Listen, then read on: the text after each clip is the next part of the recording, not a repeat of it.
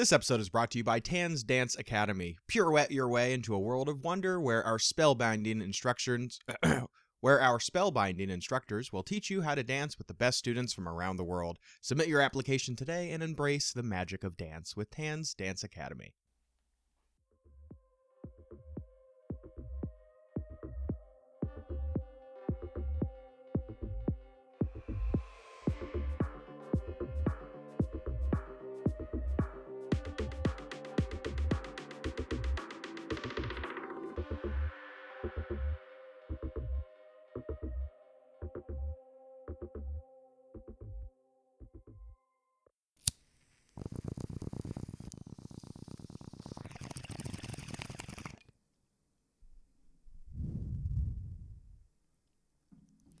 Hello, hello. Welcome to the Specter Cinema Club, a horror podcast obsessed with all the subgenres within. I am Devon Taylor, one of your co-hosts, joined with me as always by Mister Garrett McDowell. I loved how when you picked up your bong and put it to the mic and like lit it, at the same time I picked up my iced coffee and started to sip it, which I feel like is a pretty succinct way to describe the vibe on this podcast between you and I. Pretty much. You're a you're an iced coffee guy. I'm a hot tea guy. You know, this is why we mix well. Yeah, we got a, a little early morning uh, episode, just finished like breakfast before we started recording this, so it's like we got like a little brunch conversation here to uh, discuss the film uh, that we'll be talking about today. Oh yeah, and and I, I wonder if anybody can ever notice the different times because uh, based the, on yeah the vibe, yeah, like the, the earlier in the morning, I definitely have a, a more uh, uh, uh, vibrato. Uh, like um, or not vibrato, but like um, my my voice just quite isn't awake yet. And I still got the fry going, vocal fry. Yeah, and and it's funny because whenever I do other podcasts, they always tend to record like more earlier in the daytimes, and so so I kind of sound different whenever I'm on other podcasts versus whenever we're doing this one. Um, since we usually record in like the afternoons typically. Mm-hmm. Yeah, yeah, I, I, I'm I'm good all day around. I feel like this is a, a, a podcast that works. You know, we can do the late night convos, the early morning convos. It's just horror all the time, never stop. Yeah, you know, and we're gonna we're gonna, uh, you know, it's a it's a nice stretch for the day. You know, as as you would prepare the, for the day, as you would prepare for a dance routine, and uh, yes. Very excited to get into. Again, I like that for our Remake Mania, we were able to kind of uh, cover the different types of remakes uh, in, in the different corners that we've been describing, because mm-hmm. now we're closing out on what I would say is like the uh, the reimagining um, in the in the remake reboot uh, kind of canon here. Yeah, I've really honestly loved uh, all of the conversations that we've had this month. I think that uh, all of the remakes that we've discussed kind of cover the different corners of, of what a r- horror remake can be. Uh, and I think that this is yet another example of a filmmaker taking such an iconic, uh, what would I think would be kind of a, a daunting task uh, and remaking it into something totally different and totally fresh and new. And then I think for people who love both of these films, I think it's going to be for totally different reasons. Uh, I think that both of these movies are such different flavors of horror uh, that it was really nice to be able to watch them with a different lens than kind of what I initially had watched it uh, and watch it more of a, I know what Argento um, is going to deliver here and I know what uh, Guadagnino is going to deliver, and let's appreciate them on their own merits, compare and contrast, but not necessarily in a what's better, what's greater, you know, kind of um, angle, just more of uh, uh, an appraisal of each, you know? Yeah, I, I think uh, through the through the episodes that we've done, I think we've done a pretty good job of, yes, comparing and contrasting them, like kind of, you know, side by side and uh, in kind of direct manners, but then also in uh, their own respective ways. But then it's uh, not, again, yeah, the, the conversations haven't been um, exactly of, yeah, which one is done better. It's just, you know, yeah. done which, um, you know, by your preference. And I think that these two movies, um, uh, you know, that we're talking about today, are like the, the key example of like, you know, the, you know, the preferences that you will take in, in, um, in the, in the telling of one story versus, you know, one way or another. Exactly. Yeah. Uh, definitely excited to uh, revisit both of these movies. It had actually been a few years uh, since I talked about them. So let's go ahead and dive on into the conversation. I can't wait.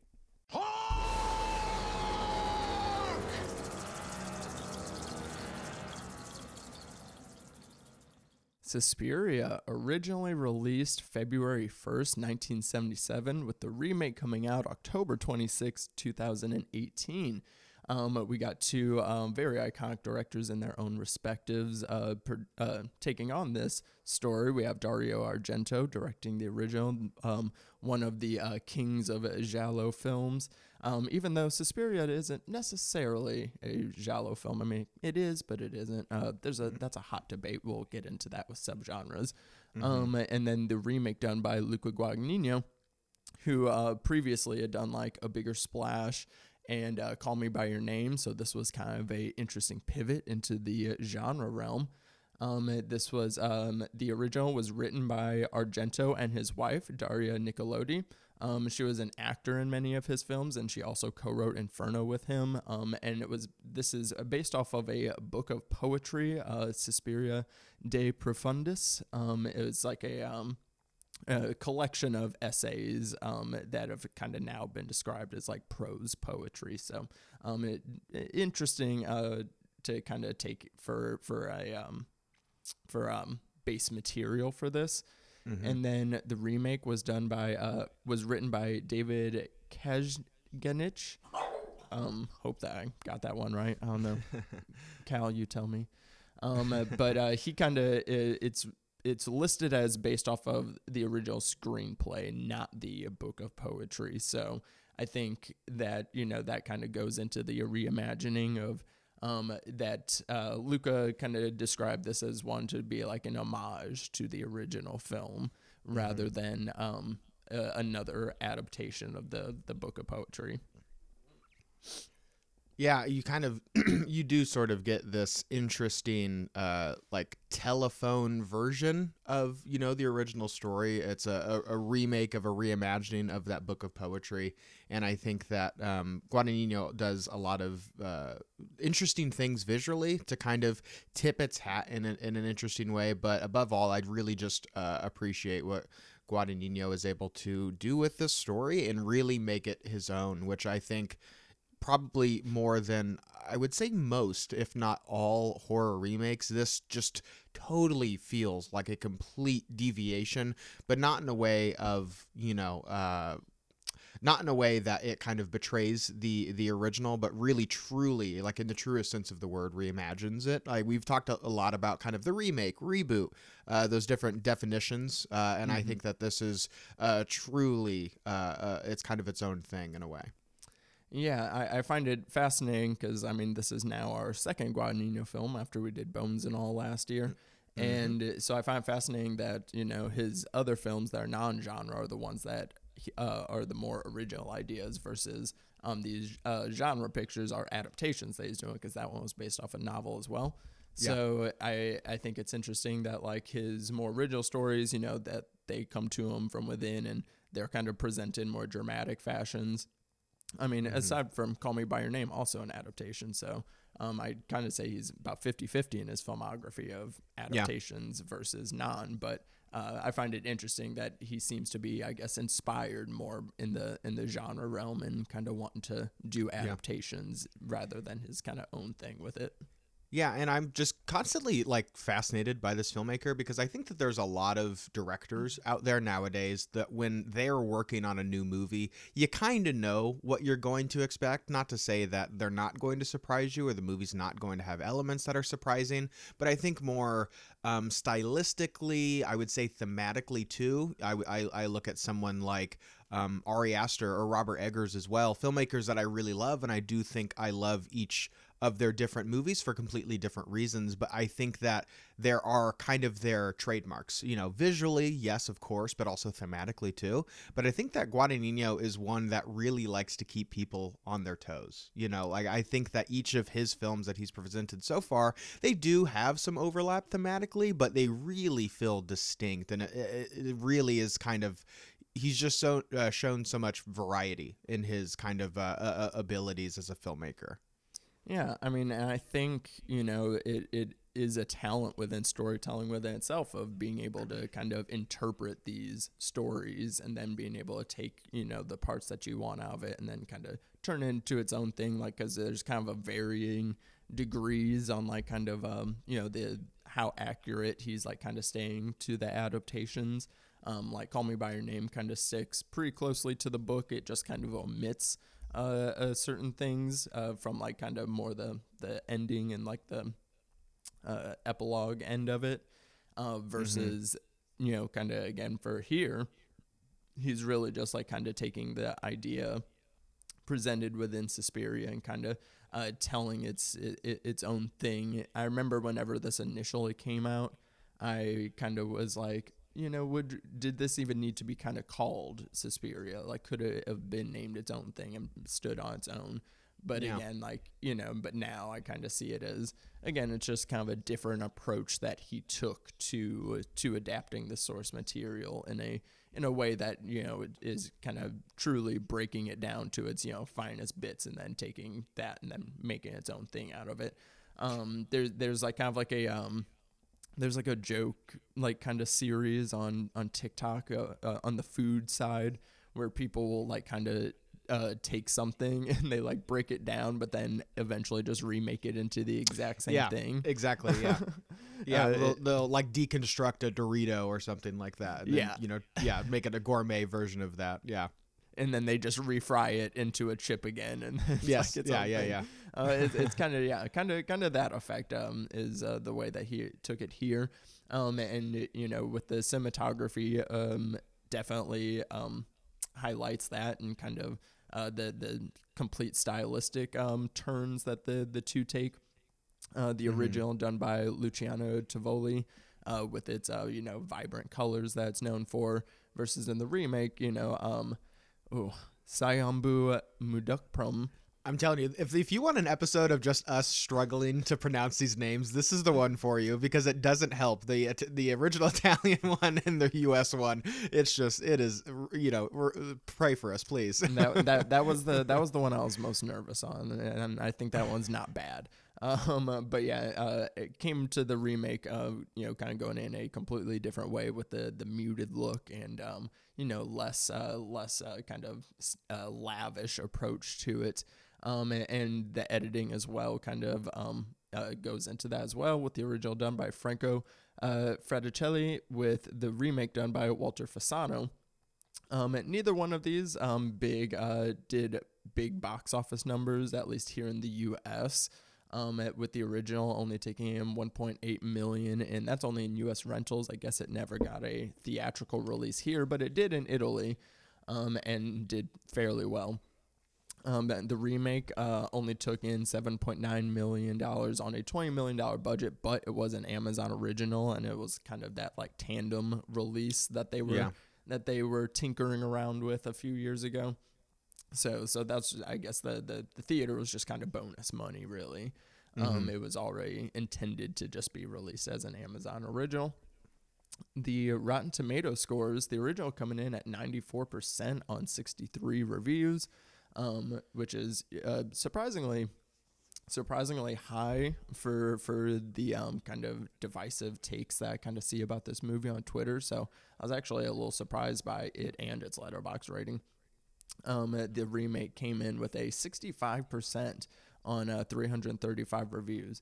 I find that very fascinating. I mean, I know, yeah. it, I know it obviously has a lot more reviews than the original does, but I I just find it fascinating that thirty-five percent of critics just didn't enjoy this, and and at least not being able to respect it on like the filmmaking um, uh, aspects of it alone. Yeah, I mean, I think that there still kind of is this stigma against remakes, you know, and we've talked a lot about that of uh, as an audience going into uh, a movie like this and sort of having your guard up. I mean, I'm definitely guilty of that. There's also some movies that are like not even made yet that are coming out that I know I'm like very protective over, and they're either getting a remake or a sequel or whatever. And I just kind of have this closed offedness about it. And I think that there are a lot of critics who go into these sort of movies and have deified, you know, such a horror classic like Suspiria, uh, and then that being reimagined, reinterpreted, or what, what have you, and then sort of going up in, or going into the movie with arms crossed. I'm not going to say that that is the main reason um, that the the the remake uh, uh, has this score or this divisiveness about it. I think it's certainly a, a contributor to that.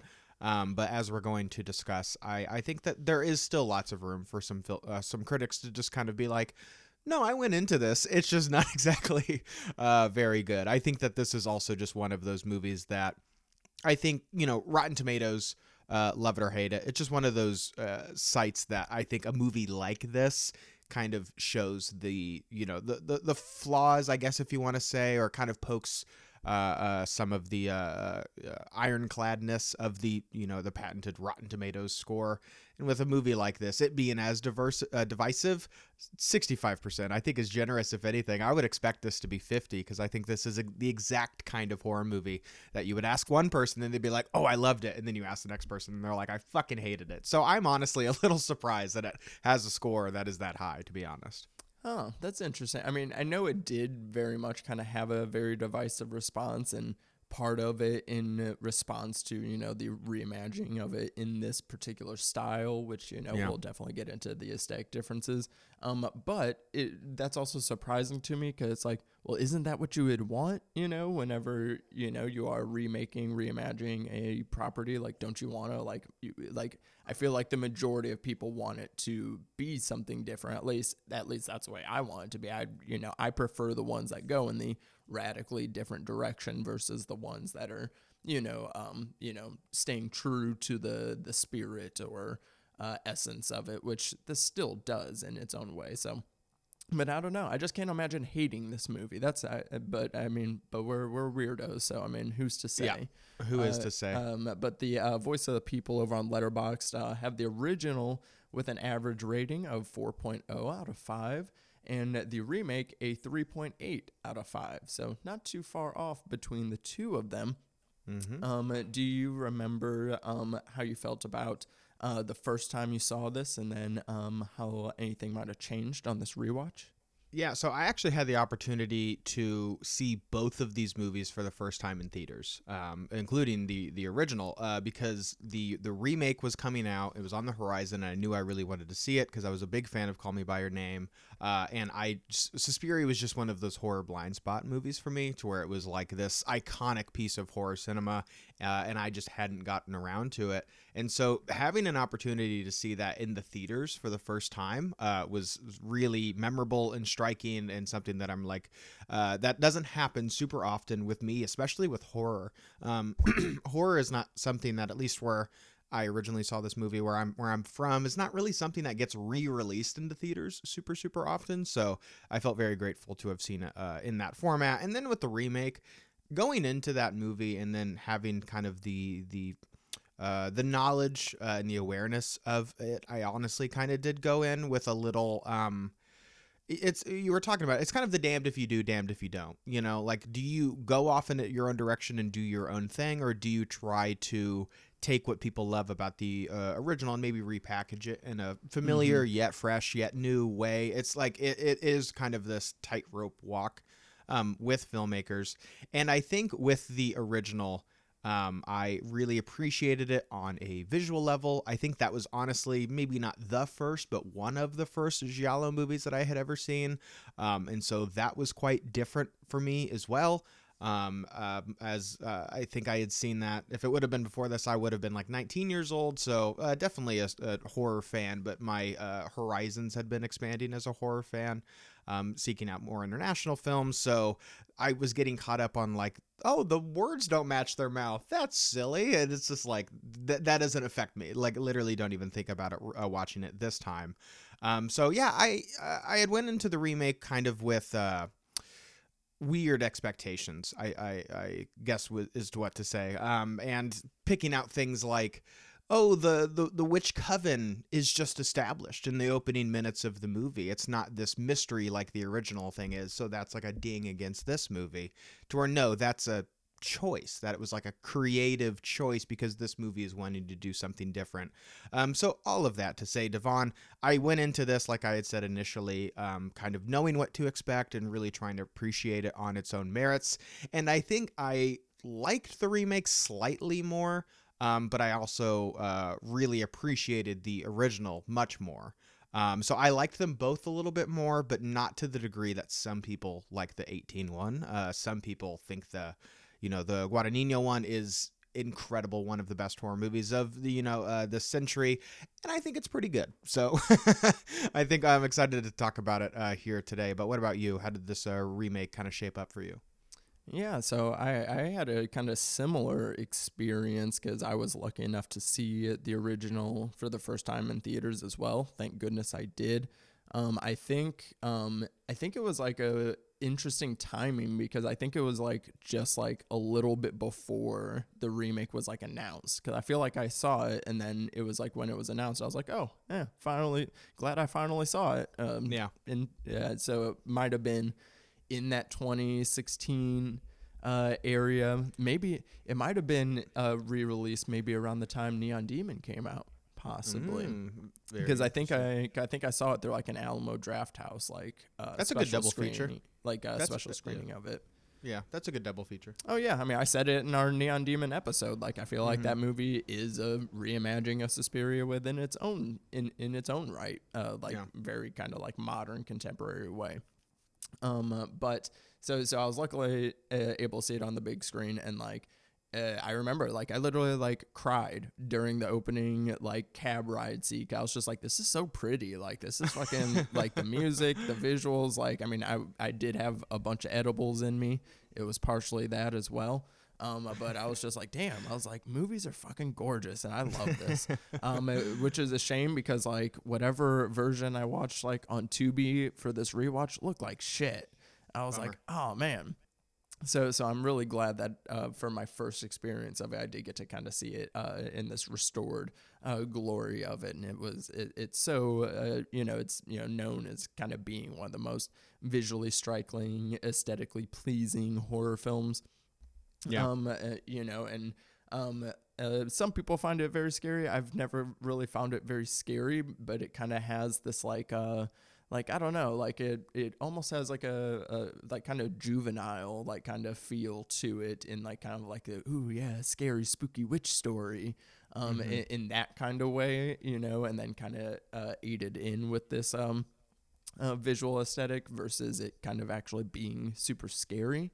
Um, yeah. And I mean, and people want to talk about, you know, uh, anytime they mention style over substance or things of that nature.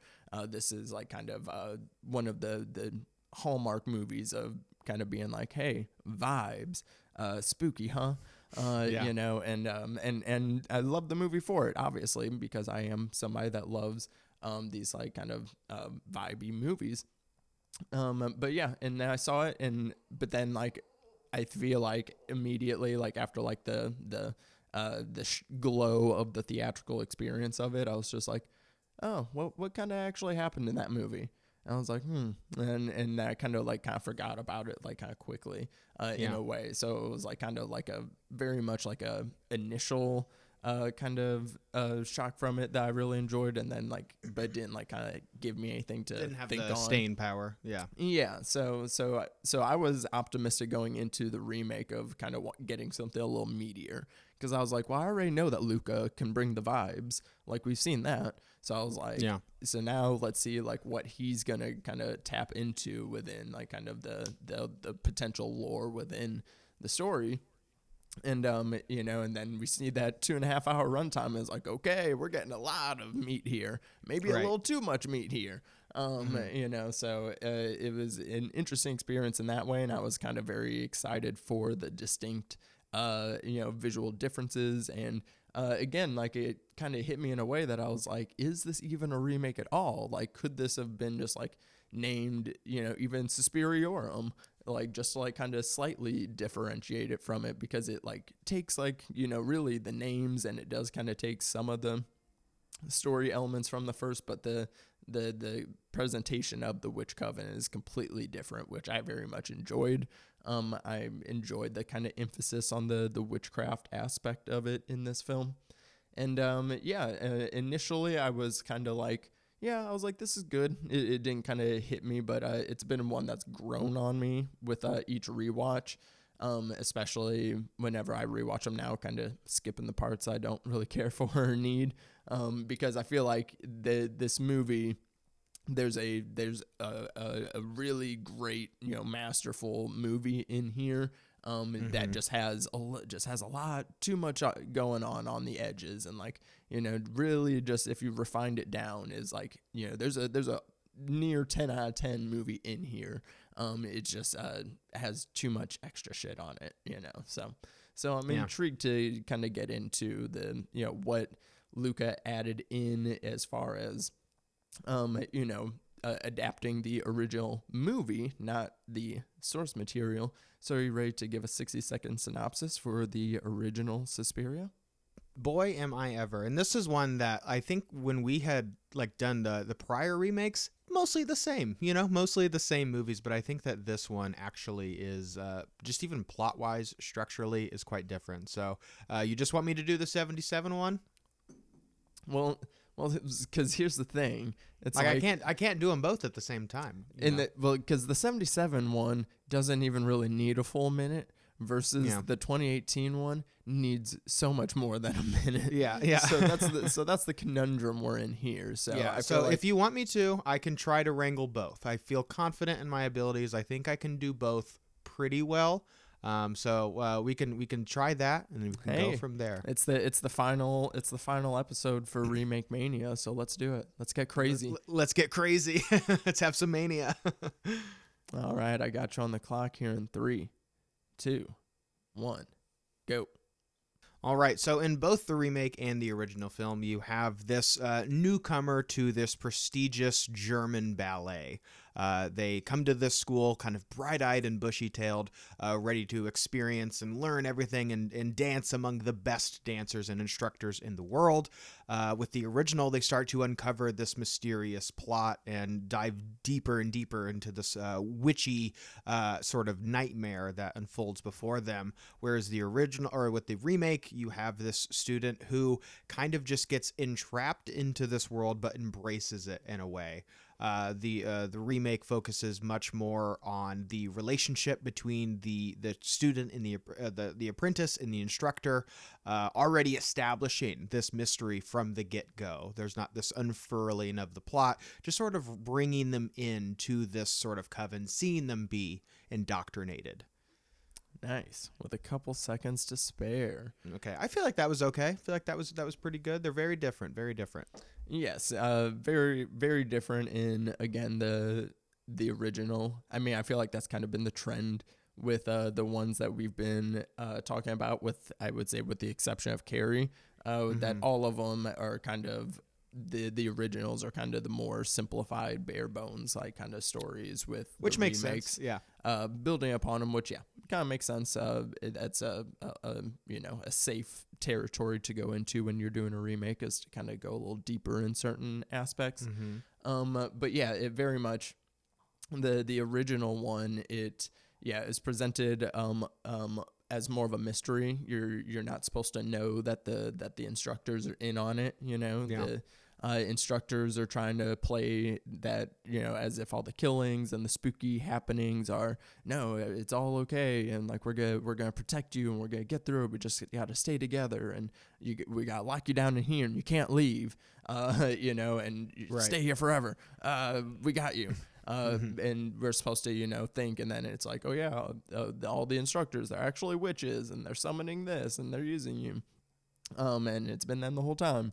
Um, so, so it, it, it unfolds in that way, and you kind of have, um, um, which kind of leaves less to explore within like the actual school itself, because you're kind of just so caught up in, um, the, the, the mist with them, with them ignoring the kind of craziness happening and them trying to make it seem like it's not the instructors. We're kind of taking away from, like, we don't really get much dance in the, in the original one, and like kind of emphasis on the, yeah. you know, the happenings and how this school works, because everything is different. It's like kind of this, Susie comes in during like a state of emergency, you know? Yeah. So it's like the school isn't really functioning at its regular capacity. Versus in the remake, we are now focusing in on, you know, we're in on that the instructors are already this coven, and we're um, we're slowly learning um, how, you know, how everything works at the school. But then watching Susie kind of getting um, groomed into uh, into this situation, but then kind of seeing how the power dynamics shift amongst um, the, like you said, the, you know, apprentice instructor dynamic, uh, that dynamic shifts, the the the, the mother uh, relationships, and then even, you know, the way that um, uh, there's just all sorts of power play dynamics going on throughout the the remake film that uh, isn't present in the original. Yeah, and I think it is kind of a, a symptom of what you had talked about, where it's like you're you're building off of something, so you have that foundation there. Excuse me. And so I think it's understandable that Guadagnino was just kind of like, you know, not that Suspiria is this like um, landmark horror movie, I guess, uh, as far as like the audience is concerned. This is something that probably not a ton of people, uh, like as you had said, this didn't even have a U S release. So this is something that, yeah, diehard horror nerds like you and I were excited for, but I would say your general kind of moviegoer probably wasn't super aware of that. But even still, I kind of applaud Guadagnino understanding that you have the legacy of the original film, so the the mystique isn't really there. So why don't we just go in, and instead of making this a mystery, uh, I think that that's one of the first dev- deviations that we can talk about, is the remake is not a mystery. The original, in in being a giallo film, I would say that it is, uh, not maybe true giallo. I wouldn't say that this is the one that I would point to as, you know, being the, the, the poster child, but I do think it fits into the camp.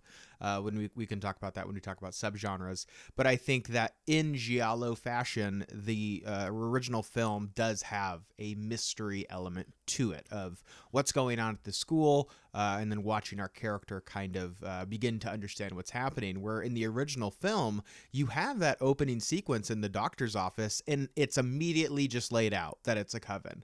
And so the the story that Guadagnino is wanting to explore, like you had mentioned, is about motherhood, motherhood and the relationship between um, uh, art and love and sex and uh, the this witchcraft that's happening there, and this uh, familial angle uh, as well, as well as uh, femininity and power and, uh, you know, the the reclaiming of one's agency, and also how that fits into a historical context, where the original one is just like, they're at a dance school and there's fucking witches and people are getting fucking killed, you know?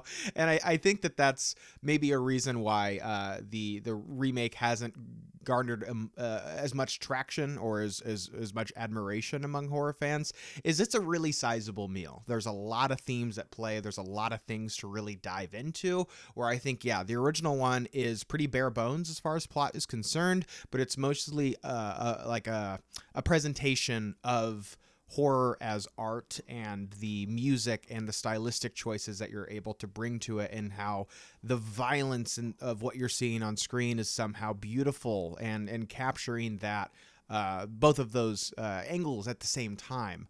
Um, I, I, I think it's understandable that some people went into this this new one and were like, what the fuck? Like, it's it's not really like the original at all. It's way more substantive. It's also like a pretty beige fucking movie. Uh, and, you know, what is this? This isn't Suspiria. Um, but I think this is, yeah, like I've mentioned before, this is a real testament of, well, if you're going to remake one of the most iconic, uh, uh, beloved horror movies, um, you know, of all time, you better bring something new to the table, which, although it might not totally work for me, I do really appreciate what Guadagnino was able to do when, when approaching this movie. Yeah, the the original is like very much like a, a like you said, a, a testament to, you know, what you can do as a visual and auditory medium in horror, yeah, is kind of what the original is going for, because I mean, uh, yeah, it's not interested in kind of developing like kind of the story of it, that keeps the mystery pretty simple.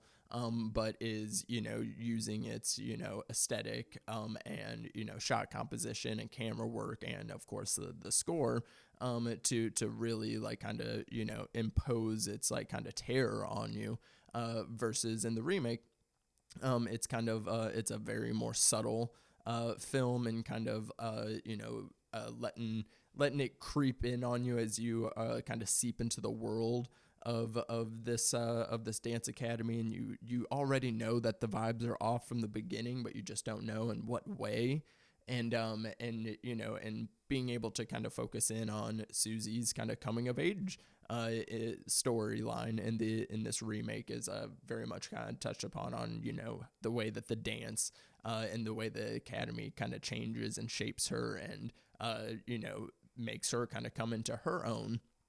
Um, versus in the original, Susie is just kind of, she, we don't really have time to kind of, um, you know, learn anything about her, or kind of, you know, grow with her, because she's more just kind of reacting to this, you know, horrific situation that's going on versus, yeah. you know, uh, it is more drawn out in the twenty eighteen version. And, uh, and we can kind of stay on the subgenre realm here because, yeah, uh, you know, not even uh, kind of mentioned in some of the story differences is we also have this alternative history angle uh, happening in the twenty eighteen, kind of tying into um, the late seventies Germany, the, the setting and kind of uh, the, the political landscape and the way that that um, uh, kind of influences the story, like on how kind of, you know, Uh, an institution of art kind of, uh, you know, reflects and interprets the the things around them and right. kind of how that influences, um, uh, you know, the, the way that they kind of go about in their operation as this coven. Mm-hmm. Um, uh, you know, it, and for a lot of people, it's like, um, you know, was there kind of an, uh, an easier way to kind of get this kind of stuff in there? I think so. I think we do kind of spend a little, um, uh, a little too much time with an uh, old Doctor, what, yeah. Doctor Klemperer, or yeah. I think was his name. Um, and uh, kind of, I feel like they definitely could have still brought in the themes of the setting and the times. Um, I feel like they could have brought them. It, it just feels just too kind of detached from from the rest of the film, because the rest of it, I'm just like so compelled and entranced by by like, you know, the the the politics and hierarchy of this coven and Susie's coming of age and her connection to this and uh, her connection with Madame Blanc. Like, I'm so into all that that the the history stuff just like kind of really like uh, brings you brings you to a halt uh, in in a lot of points for me. So I don't know if the Um, you know, the historical influences kind of um, work for me as as well. Yeah, I think that's definitely going to be uh, a kind of a breaking point for a lot of people uh, in regards to the remake, is it adds a lot of, w- with that pretty uh, lengthy runtime, especially considered that the original is like just around ninety minutes and, you know, the, the remake is like about an hour longer. Um, I think that that will be a make or break thing, is that not an insignificant um, portion of that runtime is about the historical context of everything and the relationship between uh, Doctor Klemperer uh, is as uh, well as um, uh, his relationship with uh, Sarah, uh, Mia Goth's character. Um, and, and when we get into some more, we can talk about uh, all of that, because I, I have things to say uh, about all of it and how it actually, like, I think it's important to circle back, you know, to, to the plot at, at hand. And, and if you're going to make that comparison, I think it better be uh, pretty compelling. Uh, whether or not the movie succeeds in that, I think, is definitely up for discussion. Yeah, I know that was kind of a uh, dividing line for a lot of critics and audience when this initially came out. And, uh, and you know, again, because, I mean, it's not that the, the pacing of the movie is bad, because it's not. Like, I mean, it, like, it doesn't, like, even though there is a lot going on, it still doesn't feel like a, like, a, a laborious two and a half hours. It just mm-hmm. feels like a, uh, this is a, like, two and a half hours. I'm like, yeah, this is, it's, I, not that I don't find it fascinating. It's just, do we need to be here at this yeah. moment? So it's, like, kind of more in that vein, because I never, because I, again, I, I don't feel like this movie is, like, a slog in any means, but it's just, like, uh, we, we just really don't need to be here for two and a half hours of this, because, because I'll say that is, uh, one thing for each, uh, rewatch I've had of the original, re- uh, Suspiria is, Uh, the, the pacing of that isn't that great. I, like, even though that's only a little bit like a ninety-five minute movie, it kind of feels a little longer than that uh, sure. for me. So it's like, you know, even the disparity in the run times, like, kind of don't always correlate with the pacing of a film, but um, I, it's an interesting study between the two of these.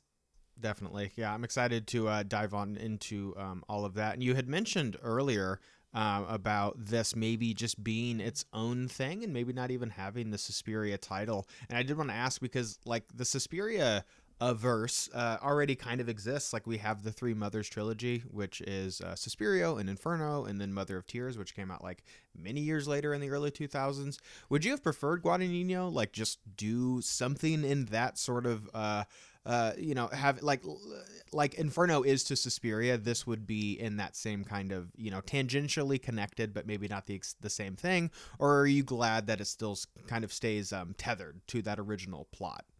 Um, I say now. I think I'm I'm uh, more at ease with it being tethered to it because, like, I guess this is the first time that I've actually watched them like back to back. Uh, you know, to really get the, like the the direct correlation, or at least I watched one last night and then one this mm-hmm. morning. Um, so watching them back to back now, I'm like, okay, like I do see like how much it like they do bring a good amount of the D N A in it. It's just like it's just like.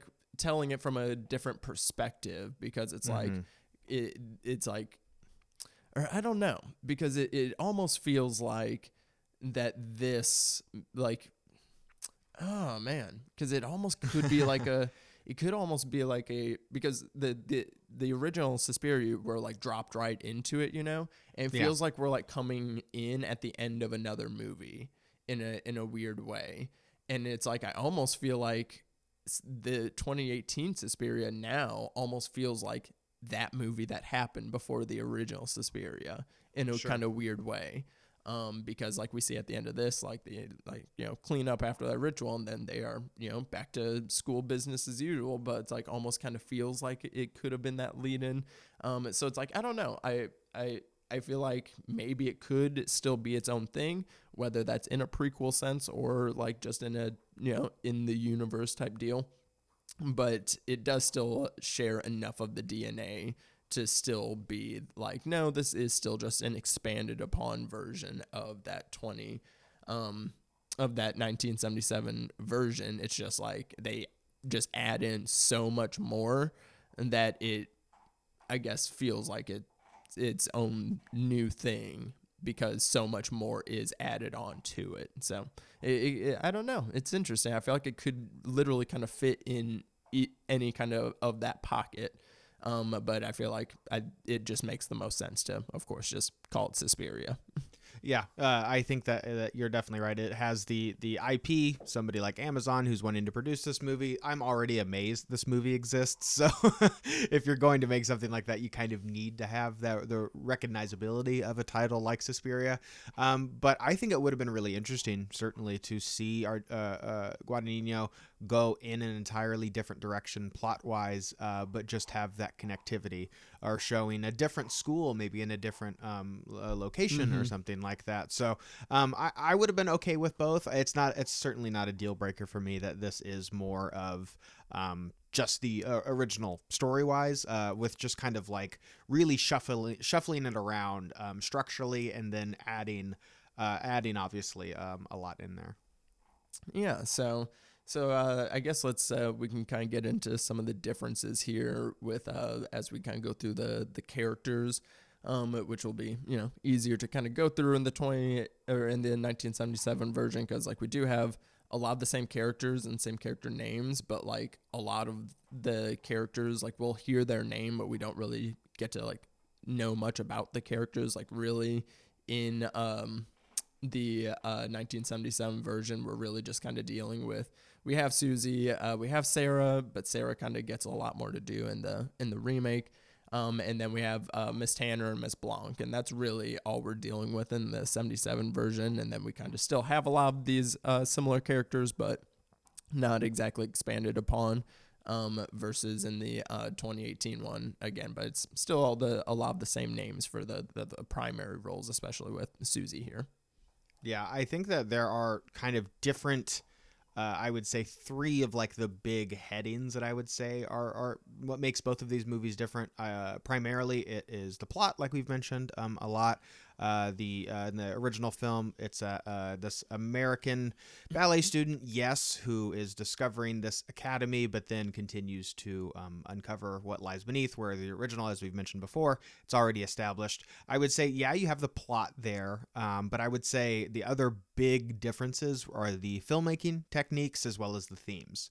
Um, and we'll definitely uh, be talking, I would say, the most substantive, uh, I think, conversation can be had uh, for the themes. I think the filmmaking ones are pretty self-evident. You know, the the original film is super vibrant, has really dramatic uh, camera moves and, uh, you know, crash zooms uh, and, and lighting and all of those things. I would say that's rightfully considered one of the most visually stunning horror movies of all time. Um, the, the remake certainly has that, but it's much more of uh, in a modern modern context of kind of what we would consider um, this like more minimalist kind of uh, beige style, also being uh, the fact that the, the movie is a, is a period piece, whereas the the original film kind of takes place in the era in which the movie was made. Um, so uh, it's much more sub, uh, subdued with uh, muted colors, more naturalistic lighting, and really has much more of these long takes and this more of a, a slower Uh, pacing. I do think that Guadagnino does throw in some um, camera moves, some dramatic crash zooms, uh, things like that to kind of tip his hat to the original film. Um, but I think it's it's really night and day. They're visually just completely different movies. Yeah, like I mean, it's almost like in even like the direct like you know opposite of it being like you know it's such vibrant colors versus like kind of the more muted like kind of wintry feel of the remake. Um, and it. Yeah, the the and again because in the in the original like those aspects are so much like more present because like again they are kind of more leaned upon for the storytelling mm-hmm. and for the horror elements of it all. Like, yeah. you know, with like kind of these like, you know, kind of crazy camera movements that like disorient you, or the way that the uh, the Goblin score comes in and like that's real like the Goblin score in the in the remake has more Killer. character or, or or not in the remake in the original uh, has more character development than any character in that movie um, because it like it very much kind of introduces like kind of what scare you're gonna get for the scene and like yeah. um and like it it really is like uh like Uh, presenting the because since we can't be in the school, we don't feel like what that that oppressive aura is that they're feeling, and so we get that with the score, and that's like so. Yeah. So so the original is so dependent upon its you know aesthetic uh, and filmmaking in that way versus um, Luca is kind of reeling that stuff in so that way he can kind of dig into the more. Uh, the witchy kind of elements and the themes of that nature. But it, he still does it in a way, though, that, again, I guess this could support my um, idea of it being its own kind of thing and, like, maybe a kind of connected world because um, it, it, it almost kind of feels like um, how in the twenty thirteen remake for Evil Dead, they kind of talk about, like, Um, it being like these coincidences because it kind of echoes the same events that kind of happened in a certain way.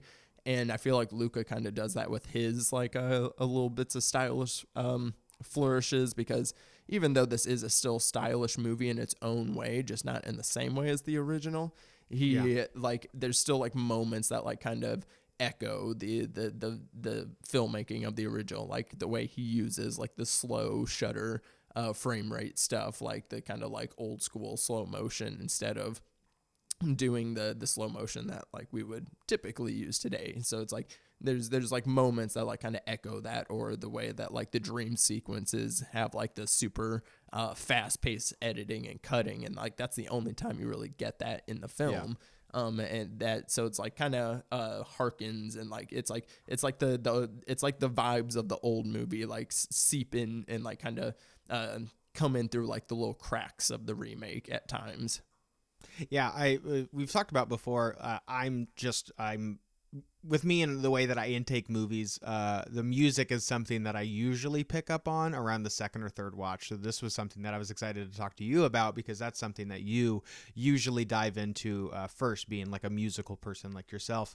Uh, and I wanted to, I did want to talk about the the differences between these scores. Uh, uh, the original uh, being from Italian progressive rock band, uh, uh, the Goblin, and then the uh, the remake being uh, from Tom York, who's the lead singer of Radio. Radiohead, uh, and kind of the differences between the two scores because they are very, very different. Uh, I, I really liked in the remake how um, it's a, a mixture of of some more orchestral, uh, um, kind of electronically.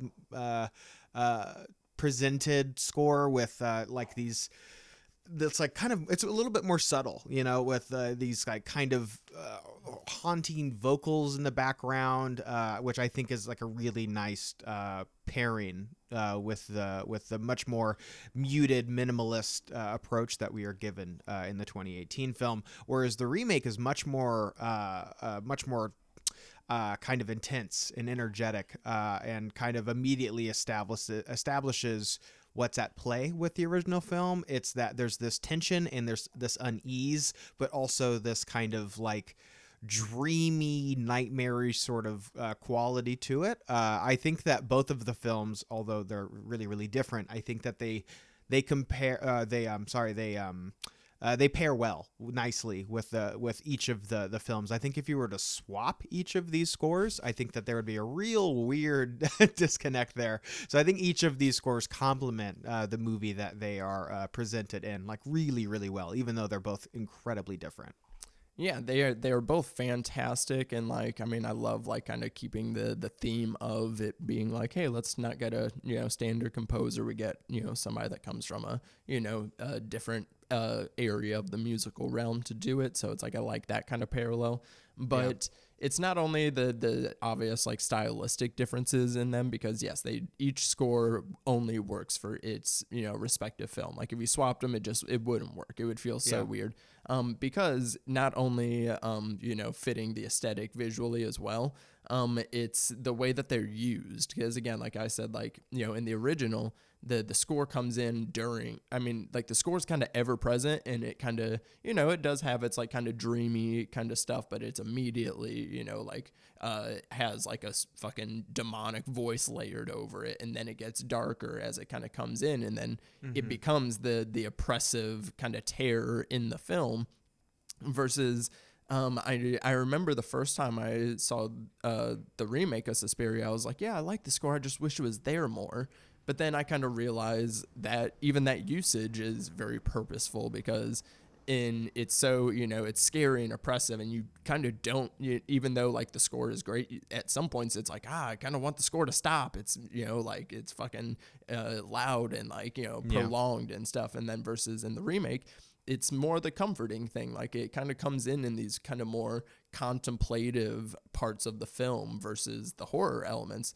Um, because it, it's more comforting. Like, so, and I find yeah. myself, I find myself wanting the score more in the remake, because like the the movie itself is like you're only hearing like you know conversation and people breathing and people walking, and like that's like the only sounds you're like hearing, because like um you know aside from the the musical performances themselves and like some of the quieter moments, the, there's no score present in the in the remake. So it's like the usage yeah. uh, is very uh, different and worked uh, so well for each film.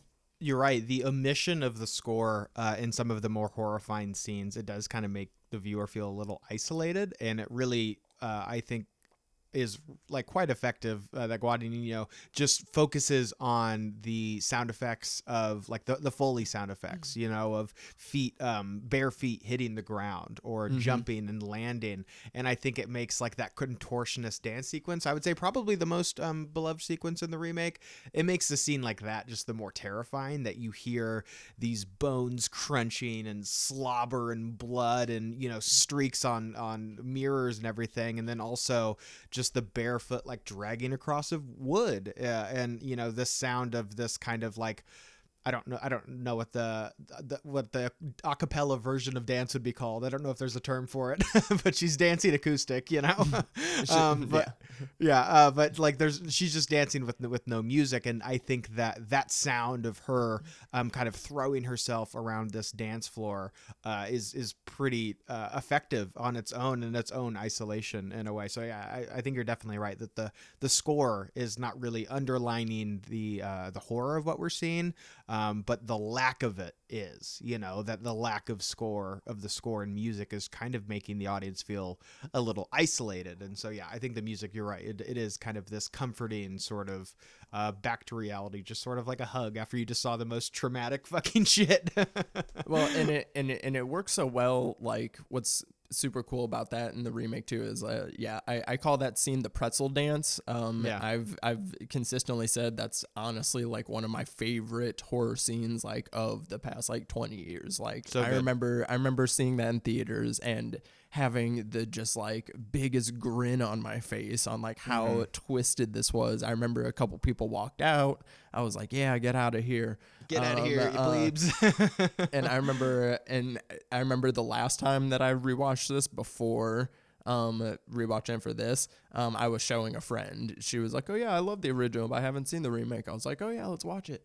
And she was in such like pain and shock watching this yeah. scene. And then the the moment whenever uh, they like come back to get her and you like see that Olga is still alive, my friend yeah, starts crying. She goes, "No, she is not still alive after that." And it was yeah. like, and then they pick her up with those fucking hooks, like me- she's like a fish. Yeah, it's so it's like yeah. I have in my notes. I said the I agree. The contortionist sequence I said is legitimately it's one of the most upsetting body horror sequences like in the past twenty years, like bar none. And then it's just followed up by the hook scene, which is also super weird and upsetting in the fact that it's like such a presentation and they all pick her up and just drag her away in the secret door. It's like, oh my God, just those two scenes back to back are just really upsetting. And the fact that, yeah, she's still fucking alive. She's like gargling on her own like, spit and blood and vomit. It's just, oh my God, and pee. She's like, like pees her pants. It's so upsetting. Oh, I know. She pees her pants. And I mean, I've told you about my, my dislocating jaw before. And like, so like whenever you like literally see her like jaw break as her like face is like smashed against the glass and like yeah dude but it, it's not only that like obviously the body horror of that scene is really great, but I feel like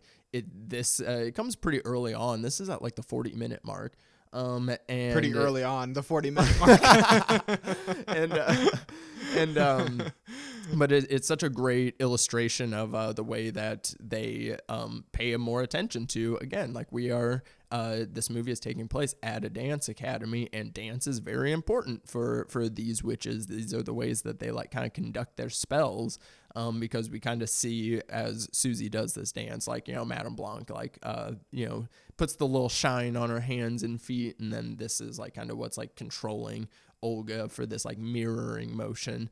And and even with, like, you know, the way that they show, like you said, with the sound design of, like, during this scene, Susie's not dancing, uh, or she is dancing to music um, at first, but the, the sounds of her feet and everything are so much louder um, yeah. because I feel like it's such an in, an interesting, um, you know, way to kind of show their the, the power dynamics that they're interested in uh, diving into that, like, you know, that the that even though they're the dancers and, like, dancers kind of are known to need music in order to like kind of do their thing.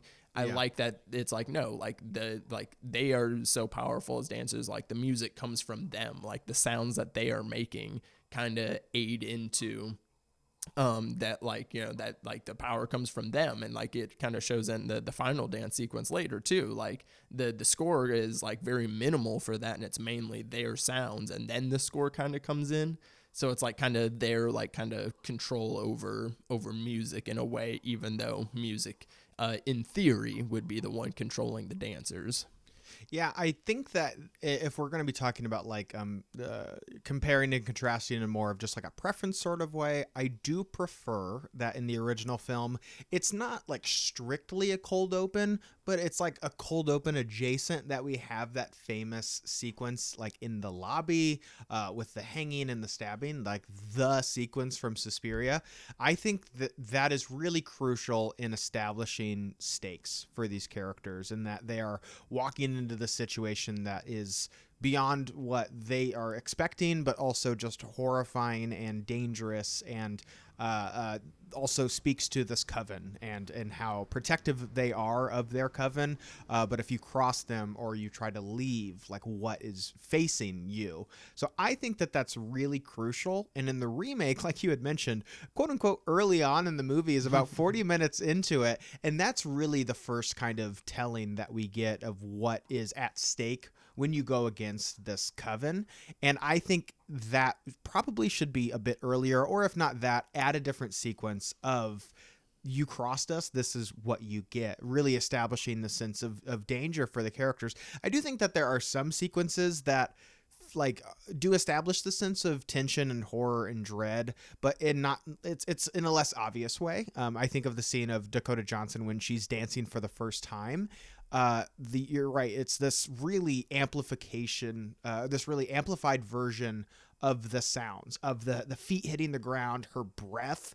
Everything feels super dramatic and guttural and animalistic, but she's just dancing, you know. And like I think that that is painting this portrait of, you know, dancers and art and kind of the pain that goes into that. I also think of movies like um Uh, uh, Black Swan, you know, and just kind of how much of yourself you put into the art that you create, and how something like dance and ballet is fucking painful. And like ballet dancers and their feet are just like these mangled messes because of like this beautiful art that they create, and kind of the the horror, but also the the contrast between the two of those things. So I do like that the the remake focuses on the dance and the art perspective a bit more, but I would prefer one or so sequence uh, early, kind of establishing this danger that is facing our protagonist.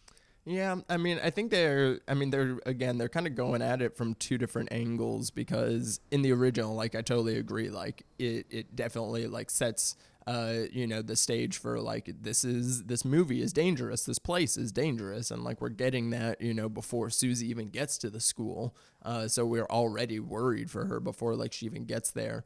And it does kind of set that up, and and the original also does a thing too where it very much early on like sets up uh, the the control and the oppressive nature that the the school and the uh, professors have over the students, where um you know they tell Susie, they're like, well, hey, staying here isn't free, so actually you have to go stay in town. And yeah. Then like literally the next day they go, hey, actually no, a room opened up and you have to come stay here. And she's like, yeah. But wait, you told me to live in town. And she like tries to exert like her, you know, independence there, and they even like note it like, ooh, you have a strong spirit. But like mm-hmm. um you know, so it's like they they very much early on are trying to set that up, versus in the remake um it, you know, they kind of do this like back and forth thing of like, yeah, the The, the, there's a mystery there and it feels uneasy, but then mm-hmm. when especially I feel this especially on the re uh, on rewatching it, and then like, you know, kind of knowing everything now, you're kind of watching and like, yeah, you're kind of wondering like, you know, okay, what where's the danger coming from, what are the stakes kind of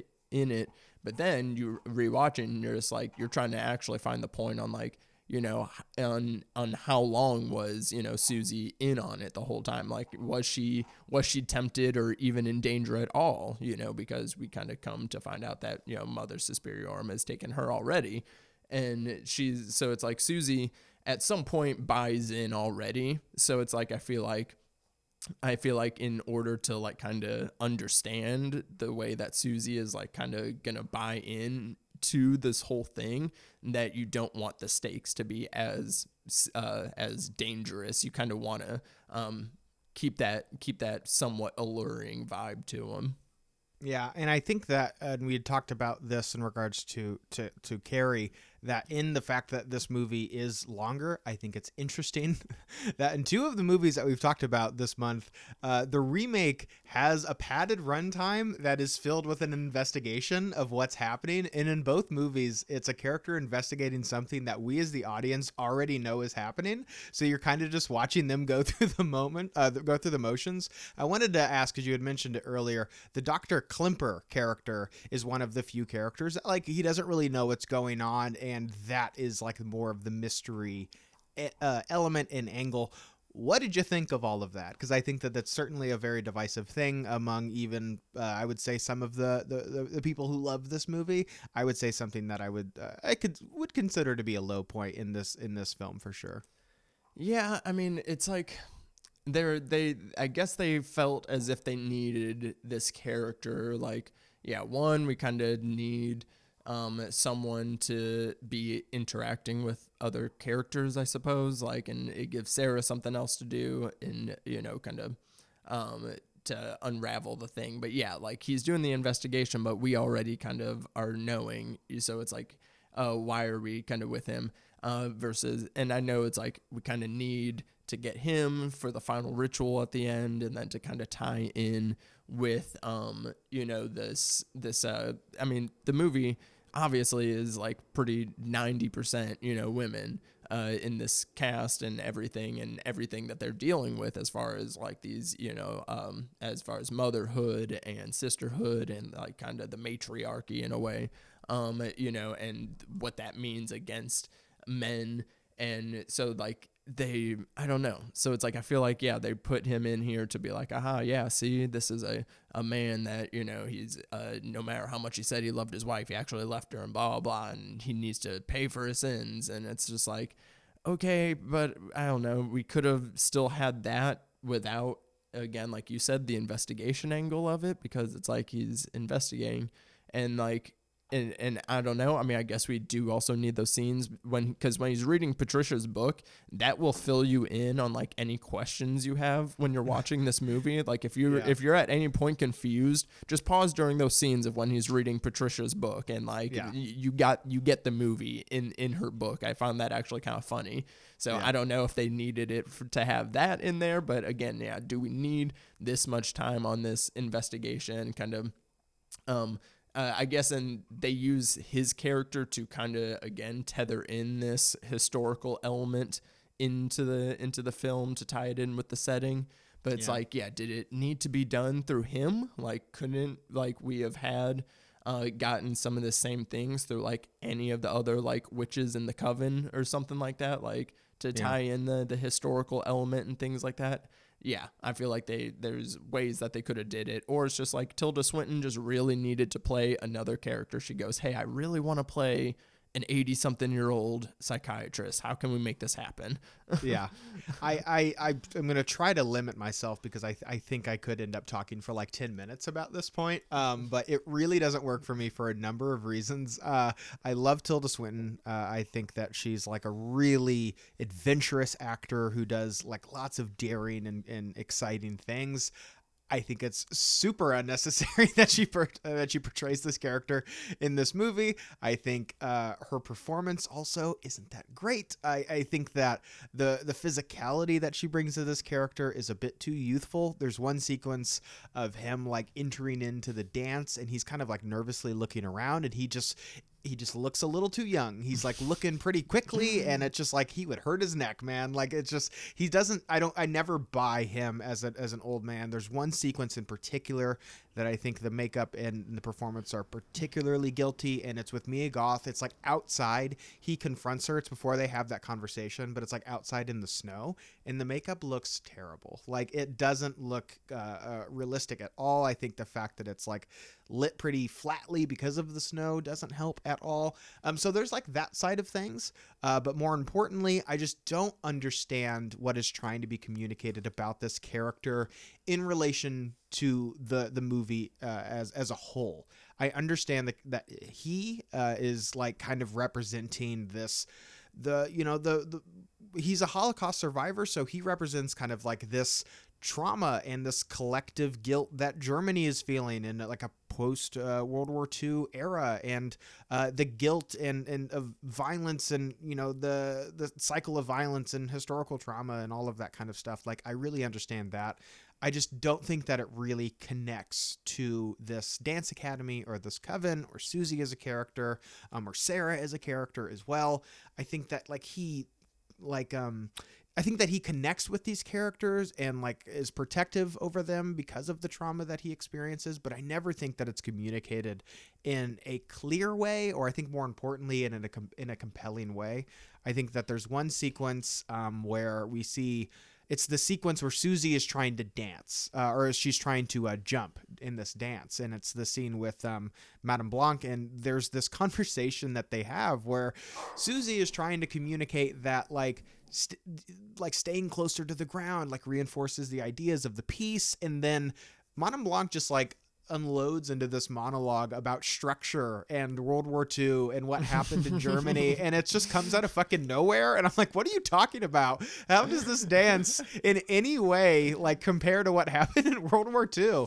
Like I think it's really like quite a stretch to make these things happen. I think that scene in particular is the biggest example of why it's a stretch for me, because it's just like, even in that one sequence where it's essentially Guadagnino sitting the audience down and saying, no, dance is like what happened with the Nazis. I'm just like, what the fuck are you talking about, dude? So yeah, Doctor Uh, Klemperer uh, as a character, for a myriad of reasons, doesn't really work for me. I think the historical thing isn't communicated well. I think the makeup isn't great. Tilda Swinton's performance is okay at times when the character's not like really moving a ton, but I think the youthfulness uh, is, is uh, really clashing there. So yeah, big no from me, I mean, Devon. I mean, I think, yeah, I mean, I guess I don't have as big of a problems. Uh, I don't have as big of a problem on the performance side. Like, cause like, I'll be honest, the first time I watched, I didn't know. I thought it, I thought it was just like, oh, this is an old, like, like, yeah, like that first scene where, where it's like in the doctor's office is fine. Anytime that he gets up and starts walking around, I'm like, oh, well, no it, well, now in rewatching, I feel like that's why they have like a random scene of just like what showing him like walk and like take buses from his office back home. And it's like a seven minute sequence of just like watching Tilda Swinton being like, see, I'm, I walk like an old person, uh, uh in a, in a kind of funny way. Um, but yeah, like as, uh, yeah, the, the, and because they, they basically tried to chastise him for saying like, oh, you you're only a psychologist and like try to, you know, uh, help people to ease your own guilt. Like you don't do it out of mm-hmm. like the actual passion because, because I don't think he was a survivor. He was going through papers and he had like Aryan papers. So I'm pretty sure it was like, he like passed as like a non-Jew, but his wife didn't. And she like went off to the camp and like, gotcha. he like I didn't like, and yeah. he like didn't go back for her or something like yeah. that. So like, sure. they, so like they're, they're going for something with that as far as like, yeah, like, oh, you don't, you don't actually care about the stories of women. You only care about easing your own guilt. And like, that's kind of what puts him in the in the crosshairs yeah. for it's them. A, it's, I, I'm just gonna some, say, Devon, I, for all the people that you could condemn for World War Two, this fucking guy is a weird you. one to yes. put the sights on, you know. Well, yes, and I think yeah, I think that is why it's like, even though like there is like kind of an angle of like Susie, like kind of yes, coming into.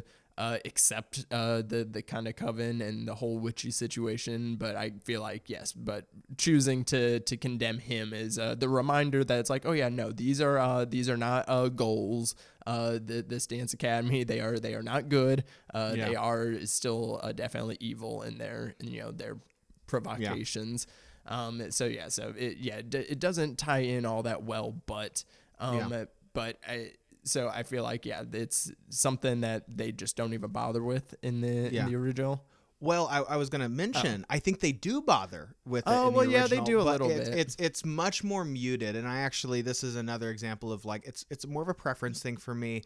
But I think the subtext of the original film is something akin to like um, uh, the Native American imagery in The Shining. It's there. If you notice it, cool. If you don't, that's fine. But it's like, it's another layer that kind of adds to the complexity of the movie, in that in the original film, the sequence with the blind guy with the dog, that sequence is at like a historical location. I don't remember what the name of it is, um, but it's a, it's a site where like Nazis would gather and burn books.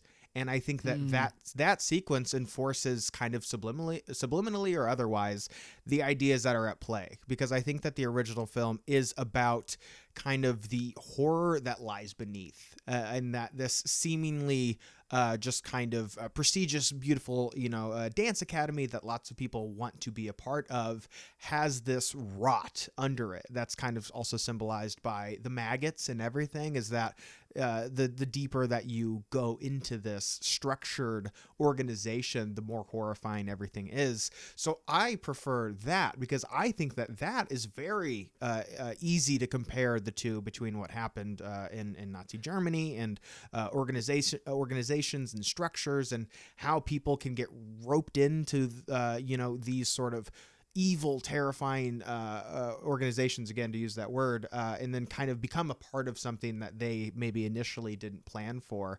I don't think it's in any way trying to um, like explain uh, or, or, or kind of uh, approve of what's happening, but I think it is an exploration of indoctrination and how those can be uh, complacent in these uh, evil acts of atrocity.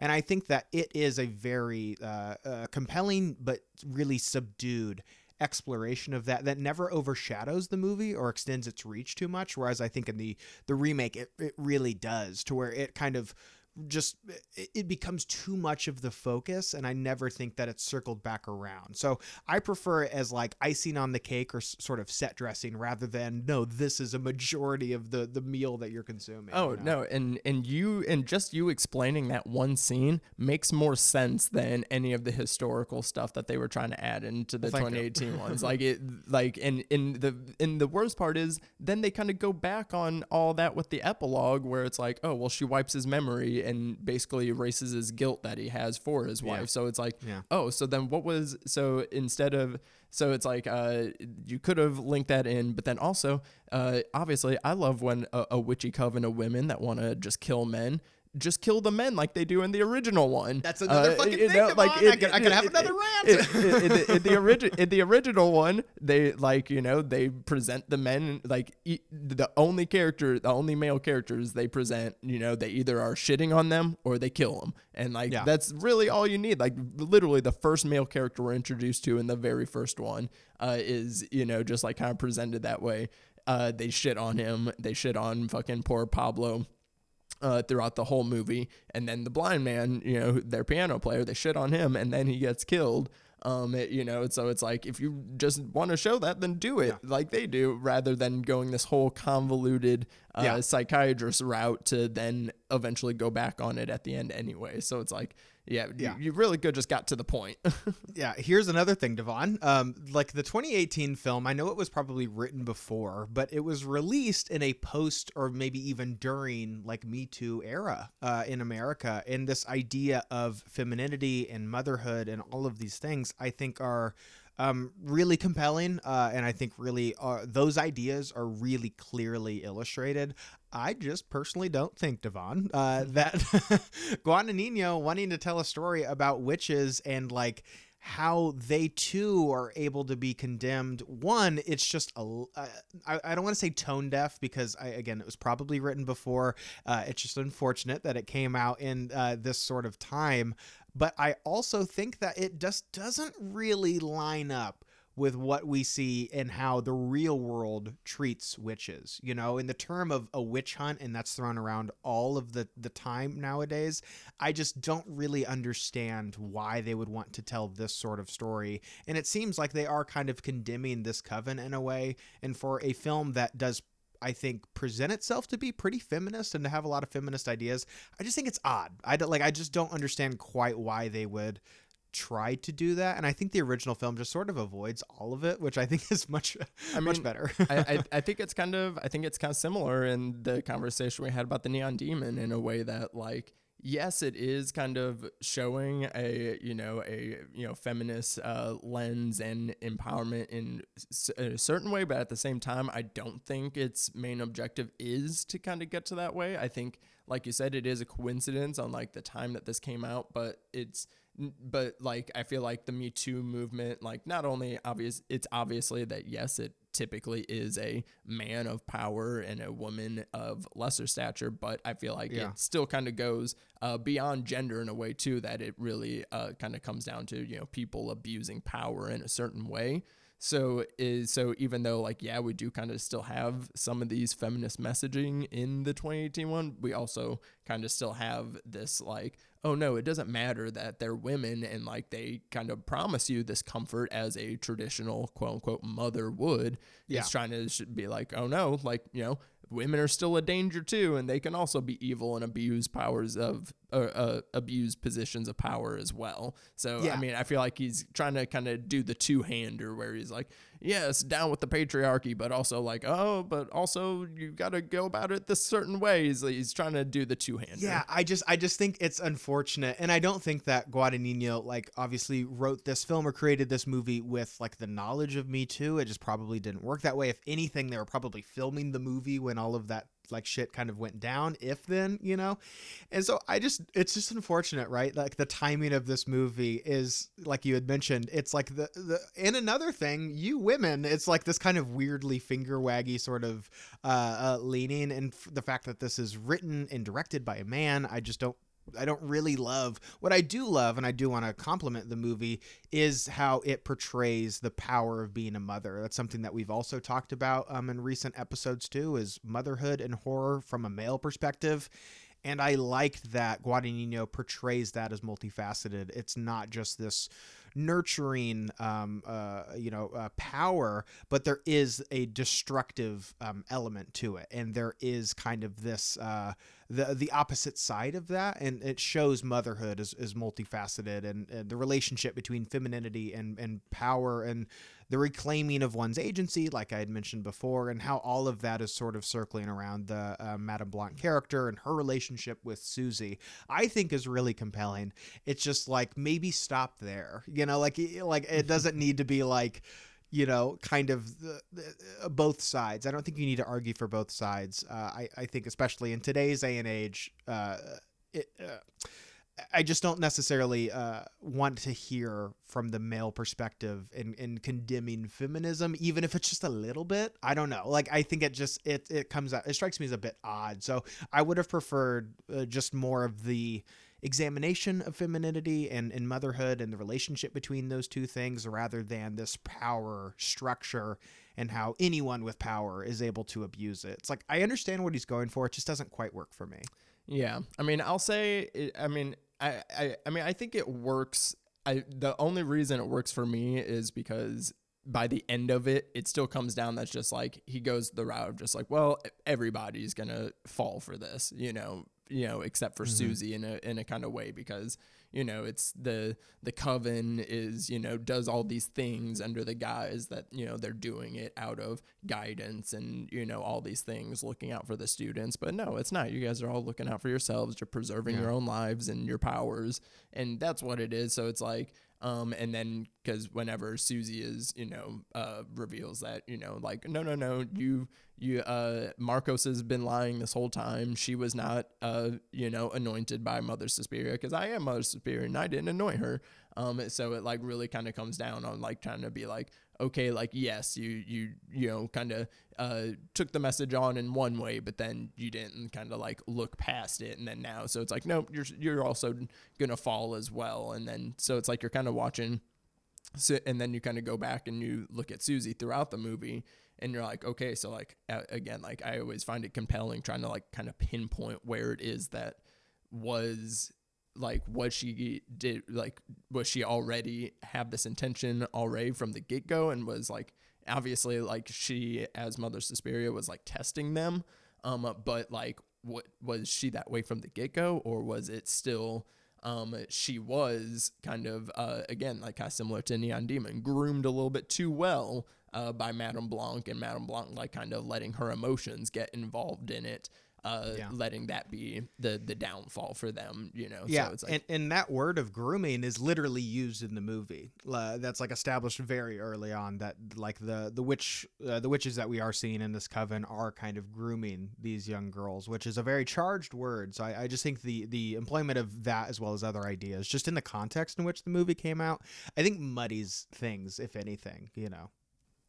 Yeah, no, for sure. And um and that's why it's like interesting going back and like, you know, when you go back and rewatch things out of uh you know, put a different kind of context around it. And um you know, but I think the movie does at least still come to an end where it's like uh, it you know, it kind of has this like, you know, defiant moment with this like big ritual and everything, but like I love that it still doesn't feel like a good for her movie either. Like he, he, I feel like he doesn't fall into that trap, because like it, this yeah. shouldn't be that, you know, like, you know, a lot of kind of a similar way that like we, you know, people talk about Midsommar and it's like, oh, that's, you know, that's not actually good for her. Um, I feel like maybe this uh, presents it in a much more obvious way that like, it's like, oh no, I still feel pretty icky about, uh, you know, Susie's position after all this, after, you yeah. know, Uh, you see uh, this uh, final ritual, which um, even though the the remake um, is, you know, with its kind of longer runtime, it doesn't have as much horror imagery as the original.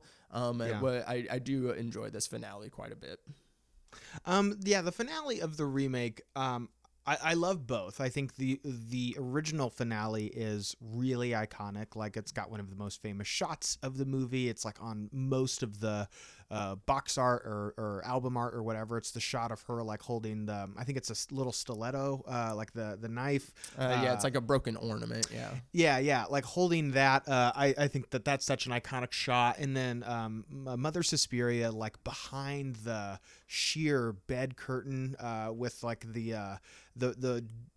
disembodied voice that we're hearing is super unsettling and like really creepy. The make- makeup effects aren't great, you know. The movie is like it's like sixty years old at this point. Uh, it doesn't look great, but I think the lead up to that scene is really like nightmarish and horrifying. Uh, and I think that in the remake, I like the uh, the sequence of the uh, this kind of um, ritual that they're having. I like that it's a bit more of a finale of this, you know, Wicker Man-esque ritual. Not to spoil my movie math at all, but this culmination of events. Um, I really like that, um, and I, I I like how it uh, kind of com- uh, pairs well with the the dance that we have, and you know, leading up to this performance, uh, another sort of performative element of it. Um, I, I like how those two things are connected, uh, but there's just like small stuff that I don't really love. Uh, I think that Mother Suspiria also in the remake doesn't look great. Um, I think it looks downright silly at some points. Um, and then uh, Tilda Swinton getting uh, decapitated uh, is like some of the worst C G I in the movie. It's got some really terrible like uh, uh, C G blood uh, squibs and all of that kind of stuff. I, I think it looks uh, pretty, pretty bad. Uh, so unfortunately, um, all of that doesn't look great. However, Uh, the scene with Dakota Johnson, like tearing open her chest and having like this vagina heart is like really striking and super effective and really creepy.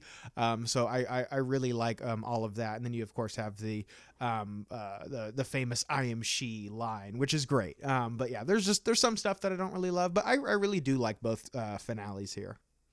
Yeah, um, it, it's interesting because, like, again, I, I don't love the pacing of the original because it does start off with such a big crescendo and, you know, debatably the best scene of the movie kind of in this first, like, fifteen minutes. But then uh, I do like, um, it, you know, we, we get um kind of at the midway point is um when we have Sarah in the in the barbed wire room uh, is, like, uh, is really, uh, you know, striking and everything. And then, yeah, the, the um the, the finale. Uh, definitely is very striking in a way, but just like just the way that um, the movie is kind of formatted. I was just like, you know, I feel like the movie is just like kind of chasing the high of that first scene for the rest of the movie versus, uh, yeah, in the remake, it's kind of sure. more of a gradual build up to this where we kind of, you know, um, um, like um, the the scene where they are doing like their climactic like dance like before the ritual. And then you see Sarah come in and like, we know that her like leg was just broken. So you're like kind of watching that scene and you're thinking yeah. like she's going to like collapse or like her like leg's going to like give out or at some point. Mm-hmm. Like, so just the tension of that scene yeah. on top of like them really eating that dance routine. It's pretty fucking great. It's so good, and I love the imagery of the um, the outfits that they're wearing. It's like this B D S M, like red rope sort of dress corset that they're all wearing. I think it's like the perfect mix of um, beautiful and sort of inhuman uh, mixed with like twenty percent sex, you know, like uh, maybe thirty percent sex. Um, I, I think that that's like a, a really uh, striking uh, scene in the movie, and you're right, the way that it kind of intercuts between Uh, the the routine, and then Sarah, who uh, Mia Goth's character, like steps into this hole and mm-hmm. like shatters her leg, really fucking gnarly. And what makes it almost worse is that the fact that she's unable to get her leg out, and so she's just like her leg's like in this bind where she just like is just you know. And then anytime uh, like the, she moves, it just like just a, breaks crunches. a little bit more. It's so gross, and so yeah, uh, it's oh god, it just gives me the shivers. But then the, the almost like even creepier part is that under this trance, they kind of put her back into the dance and make her go dance with said broken leg. Um, and I think the setup is way creepier. creepier than the payoff. I think it's kind of this ticking time bomb of carnage, just like waiting for that little um uh bandage that they have on her leg just give out, and her leg just mm-hmm. breaks again even more like even more um severely. I never really feel like it has that payoff. That the lead up is kind of promising, Um, there never is like that. Just she kind of just falls over. But you know, I think we that's never still really... kind of fun and like a and like kind of a false like expectation because like that's that exactly Luca Guadagnino what... is like edging the fucking audience. Yeah, like because that's exactly like that's exactly like what we are waiting for. Like exactly, I thought she was yeah. gonna like do like a stomp and then her like fucking leg was just gonna like snap. Yeah, again. That so it's I was not kinda... quite as bad as you think. Yeah. Yeah. yeah, yeah, yeah. So I was like I, I was kind of waiting and um but I and I love that. You know, the, the, the rope look too also like adds in again, like, you know, for the first part of the dance, the, the music is like pretty like low and restrained. There's no rhythm to it. It's only like melody. So like all yeah. the rhythm is like coming from like their steps and like the ropes, like kind of swinging against their body, yeah. you know? And, and the movie does the, this uh, same detail twice um, because during the, um, during the pretzel dance scene, whenever they're throwing Olga around and everything, there's a point where uh, Madame Blanc uh, tells Tanner to turn the music up so it drowns out Olga screaming. Yeah. And then during the, the uh, dance scene, they do that again. It's like Sarah's down below screaming, and then that's when yeah. in the score it like starts adding in like more instrumentation and it like builds over yeah. her screams again. So it's just mm-hmm. like, there's like, ah, turn it up. What, what, what, what are you hearing? No, you didn't yeah. hear that. um, I, I think that's a uh, very interesting, but yeah, the, the finale, like I, even though like, I know the slow motion thing was like, again, kind of like homaging, like, you know, some like previous techniques and stuff. I feel like that finale scene would have been just like fine without it, you know, like, yeah. cause like there's a part where there isn't slow motion. You just like kind of see everybody's bodies moving and writhing and everything. And it's just like a very like, oh, that's a cool like image from this that yeah. we're like kind of, um, you know, getting over this or underneath this like effect of it. But, you know, it's yeah. uh, you know, it goes big and bloody. But I, what I love even more is the only part of the epilogue that I like is watching the, the coven clean up after the ritual. Mm-hmm. I find that hilarious because like, no, you never think about that. Like you always see the ritual at the end of a movie and then it's like, it's done. And like, no, you never yeah. think about like, while you're cleaning up the ritual and you like kind of look over at somebody and like, oh yeah, this was pretty crazy, huh? Like, you know, like I, I found that super funny. Yeah. I think it's, uh, it's also worth noting that at this time, uh, in rewatching this movie, it was about the time where I was kind of like, how much is left in this, in this thing? And I like paused it and there was still like forty minutes left. And I was like, Jesus Christ, this movie's so fucking long. It's like really uh, deceptive. You think it's about to be like the ending of the movie and then it just like continues to keep going. Oh, there was, on, there was only like fifteen minutes after. Maybe, maybe after at that ritual. Point, but like the, I but, think like the Mia Goth dance sequence, there's still oh, like forty yeah, yeah. or so minutes left. Oh, yeah, in, yeah. in the film. Yeah. Yeah. So, uh, oh, air, thought, uh, air quote finale. You know? Oh, yeah. You thought the dance part was going to be the finale, not the ritual. Well, like I, I remember the ritual happened, yeah. but I didn't think it was going to be like thirty minutes later. You know, I thought it was like pretty gotcha, short yeah. uh, afterwards. Yeah. Yeah. Yeah. Yeah. So, um, but yeah, these, uh, these movies, they definitely go in uh, such a, you know, pretty vastly different directions. Uh, so, so our, uh, for our final thoughts, uh, what are we going to give this out of, out of five? Um, I don't know. That's a tough one. Um, There's not out of five, uh, what body hooks? Uh, sure. Fine. Out of five body hooks. Oh God, just disgusting. um, I think that I actually give these movies, uh, the same score. Um, and I, I don't know. It's tough because I, I think that each movie does a, a good job at what it's trying to do. I think Suspiria doesn't, the original, doesn't have enough of what I would really want to make it like exemplary for me. Um, I really appreciate it uh, fully on certain levels, like vibe and style um, and um, the, the filmmaking side of things. I really appreciate all of that. But from like a, a thematic and a plot and a character level, I just don't think it has quite enough for me to like really love that movie as much as some people do. I really admire it. Um, but it, for me, it's just not, uh, it doesn't quite hit as hard. The remake never really, uh, like it just kind of overstays its welcome, uh, for lack of better words. And I, I think it just gets to the point, like I had said, where I'm kind of just checking my watch and I'm like, how much longer in this thing, you know? And I, I think the original film for, um, all of the, its bruises, I would say I appreciate the brevity of it all, even if it's not paced the best. So yeah, it is kind of a Goldilocks situation, but I still enjoy both of these movies for different reasons. And I would still give both of them, uh, I would say three and a half out of five little body meat hooks.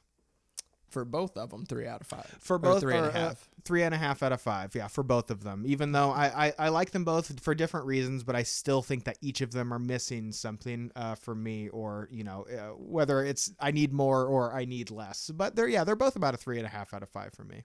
Okay, I see. I see where you're at. Um, yeah, I'm kind of, in, I mean, I'm in a similar boat, but my score's a little bit different. Um, because yeah, I feel like, as much as I am a, uh, you know, spooky vibes uh, person, and, it, you know, it, you would think that Suspiria would be like one of my like all-time favorites, um, even though, it, you know, for how striking it is and how impressive it does use its filmmaking techniques in, you know, employing this terror. Um, yeah, it just does not have enough story. It doesn't have enough uh, characters. Um, because, I mean, we have all these characters. We learn nothing about any of them. Uh, the mystery is the mis- the mystery is vague and mysterious because there's not much there to it, not because the story is actually going through the effort of, you know, making it mysterious. Um, mm-hmm. You know, so so I feel like, yeah, there's just definitely not as much there. And uh, the pacing is just a little, you know, it's kind of bookended with these two really great set pieces, but then kind of through the middle, it's just kind of meandering from these different scenes. Like, I mean, the, the sleepover scene in the middle of the gym, like, I mean, I guess that's kind of all right. Um, you know, and then, but, but again, from aside from this like opening and the beginning, Uh, the middle chunk kind of just doesn't really do all that much for me. Um, so the original one, I'm at a three and a, uh, I'm at a, a three out of five. Meat hooks um, kind of went down from my previous uh, watches of it because again, not in its uh, kind of exper- uh, prime experience form. Um, mm-hmm. It definitely kind of uh, lacks a little bit more in that in that way. Versus, like you said, yeah, the, the twenty eighteen one, a little bit, just a lot too much. But here's the thing. I love a lot of the things, the things that, you know, that don't need to be there. Like, those can be gone. And the stuff that is, like, I really love. Like, I really yeah. like, um, you know, the, the catty politics among the coven and, like, you know, them and the whole voting and backstabbing each other. And they kind of have their own factions and stuff. And, like, mm-hmm. I love all that stuff. Uh, and like the, the hierarchy within the coven and, you know, the way that they, you know, choose to look at the, the school, you know, Madame Blanc, like, even though she's like, yeah, I'm here for the coven, I'm here for everything, but like, I am still here for the art of it all versus like a lot of the other yeah. coven members are like, no, this is just our fucking thing to get girls to do the ritual. Like we, we you know, so it's like, I like, Uh, all those dynamics, the the creepy sexual dynamic between Susie and Madame Blanc, like I love all that stuff, and and the the power of the the dance witchcraft and everything, like I really love a lot of that stuff. But yeah, just the the Klemperer stuff, it's, it's too much historical stuff, too much. Don't need all this. Way too much time here. Um, it, like and and again, I'm usually not somebody that complains about like long movies or anything like that. It's just, um, it it doesn't it doesn't. Uh, slog the film for me, but it's just kind of like, again, like now whenever I watch it, I like there's like I have my like certain points. I'm just like, oh, this is where I fast forward ten minutes through here. This is where I fast forward here. Just so it's like yeah. I kind of have my like mental bookmarks for it now. So I yeah. will still give the remake a four out of five because again, it does kind of grow on me a little bit more, and I appreciate it a yeah. little bit more each time I do watch it. But uh, I still have not, um, even though I appreciate other aspects more. I still uh, see the other stuff and I'm like, nope, still getting nothing out of this. You know what it feels like to me? It feels like the remake is a director's cut, you know, which uh, yeah. uh, is not necessarily a compliment, but more of like, this isn't the version that theatrically probably would have gotten released, but instead adds things that aren't like un- completely unnecessary, but just a little superfluous, you know? That's so the so fact that true. This is just in the final cut, it's like, okay, you know, you probably could have trimmed a bit of uh, some of this, but I guess, you know, have fun. That's so true. Like, it, because like how we mentioned with like its weird release strategy, like this was yeah. like uh, always going to be just straight to Amazon. And then it had like a limited theatrical run. Yeah. So like, yeah, I feel like that makes so much more sense that like somebody just didn't tell uh, Luca and no, uh, they didn't, they didn't, they just said, hey, uh, this is fine. Yeah. This cut right here. Perfect. Yeah. Put it in. It's in the can. uh, yeah. So, um, you know, but uh, again, still very much appreciate uh, the different things that they have to offer. But uh, let's see what other movies we were thinking about while we were talking Suspiria.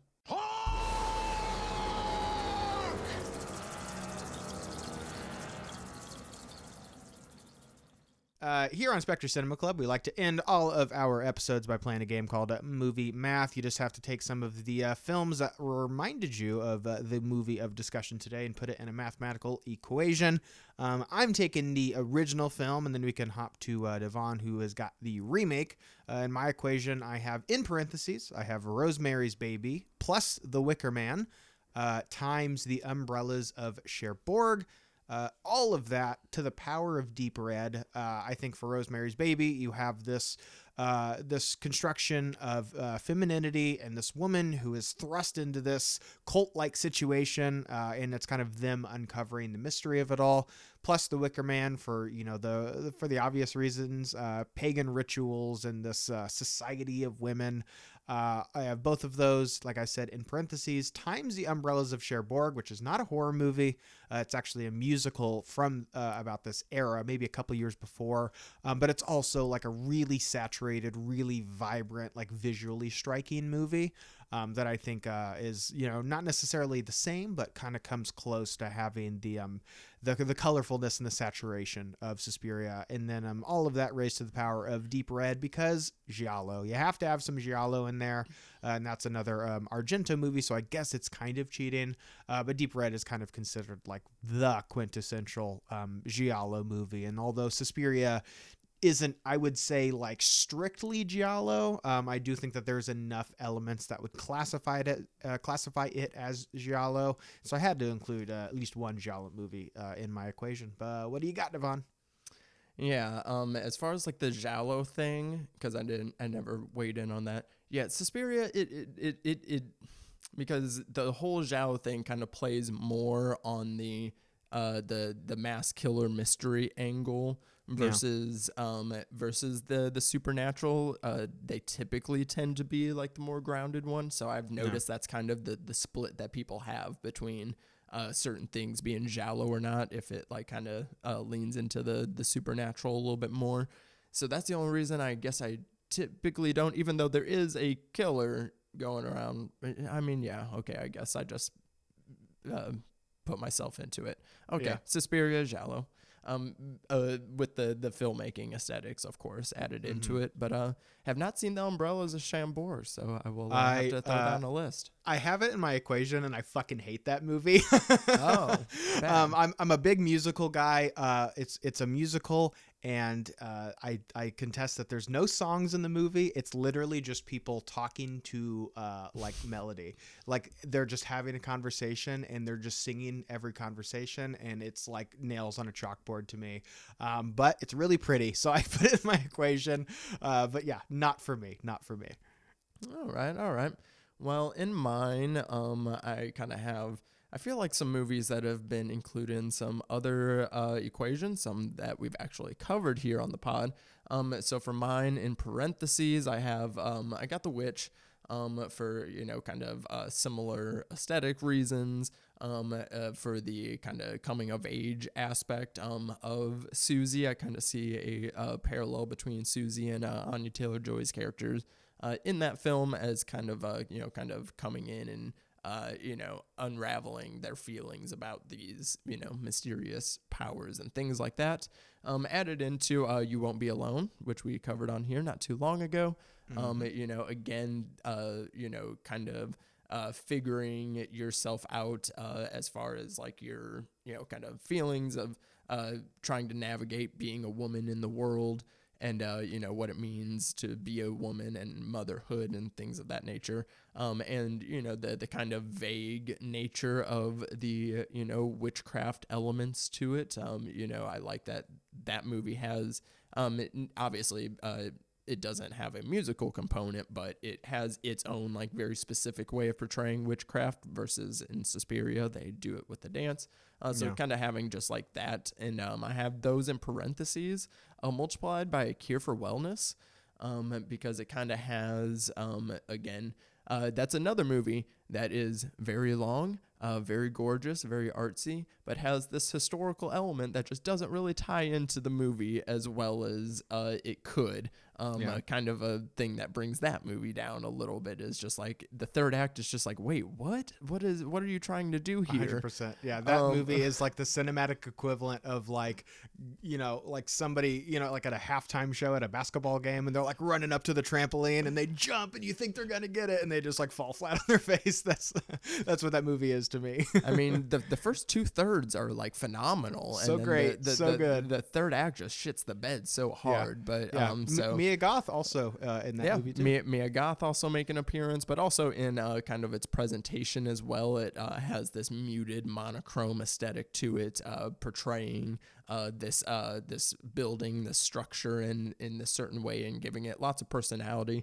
Uh, that's one thing we kind of didn't mention about twenty eighteen Suspiria. Uh, the set decoration is phenomenal. I feel like all the uh, the academy feels like an actual like real dance academy, and like yeah. with these dorms that are like very lived in, and uh, the way that again like just like it sounds when people walk across the floor in either barefoot or certain shoes, and has mm-hmm. a very uh, lived in kind of texture to the location of it, but then also. Um, with the uh, kind of muted stylish uh, flourishes as well. So that's what I got for mine. And and as we're kind of coming to the end of this, and I always like to introduce like new ideas, like when we're going into a, a start a new month, uh, we always joke about coming up with like wordplay things like very late in the game. Mm-hmm. And I know... even though um, we've kind of just accepted movie math at this point. Uh, but I know we've always joked about like, oh, we could probably come up with something more clever, but we just haven't. I might I might have it. I might have it. What do you it. got? Sinometry. Like Boo. Cinema. like cin- no. Boo, vetoed. like cinema cinema geometry? No, you're not feeling it? It's not geometry. There's no shapes related. but but as a branch of math, like cuz like it's like, you know, trigonometry, that's also a thing. I guess. Uh, yeah, you could put a Twitter poll out there. I like the simplicity I mean, it, of movie I mean, math. It, I I mean, it wouldn't exactly work with like synalgebra cuz I mean, I guess that's more what we're doing. We're doing like yeah. algebra and, and that that doesn't roll off the tongue as well. Dang. Yeah. I wasn't expecting to get shot down that hard. uh, I'm sorry, buddy. Right. Yeah. yeah. Another, I'm usually I, a pretty yes and kind of guy, but that's a, that's a big no from me. All right. Well, I guess I'll ask you again in another year when, yeah, when we we'll possibly see. figure it out. Perhaps. Yeah. Put it on a Twitter poll and we'll see what the people think. Oh, that's funny. But um, but yeah, as I mentioned, that is uh, going to, well, at least uh, for movie coverage, that's going to close out our Remake Mania. We do have a bonus episode for our, we got a fifth week here in May, and it is also going to be kind of my birthday episode. So I wanted to do just something a little different. We're going to kind of do a, a little list episode with uh, me, you, and Donato, talk about some uh, movies we would love to see get remade. I think that'll uh, make for a really fun little uh, roundtable discussion to close out Remake Mania. Yes, this has been a really exciting month, but I'm uh, I'm interested to look inward a little bit. Usually I'm a little hesitant to movies that I like to get remade, so I think this will be a good time uh, to kind of share some some uh, movies that I think could be uh, a really good example. And uh, love Donato, love having him on. Yeah, so that's going to be a good time to look out for for that. And then, uh, but yeah, as far as uh, themes proper, this will be the last episode. And then in two weeks, we will start in on our celebration of camp for Pride Month. And uh, I'm very excited for the lineup of movies that we got. Um, we, we I think we understood the assignment, and this is going to be a good time. Yes, we have a good lineup of movies and an even better lineup of guests. So I am also very, very excited. Alrighty, and um, so of course, what are you working on right now? What you got going? Uh, you guys can follow me over uh, on uh, TikTok or Letterboxd or Instagram uh, or Twitter uh, at Garrett McDowell. I'm um, talking about movies on probably one of those platforms. Uh, but if you want to hear some more podcasts uh, from me, you could subscribe to my Star Wars podcast, Scum and Villainy. Um, all of that is included in the description below as well as on my uh, Twitter. So we would love to have you guys over there. Of course, links to all that in the description for both of us, um, as usual. Um, and you can find me on Twitter, Instagram, and Letterboxd at underscore Daddy Disco.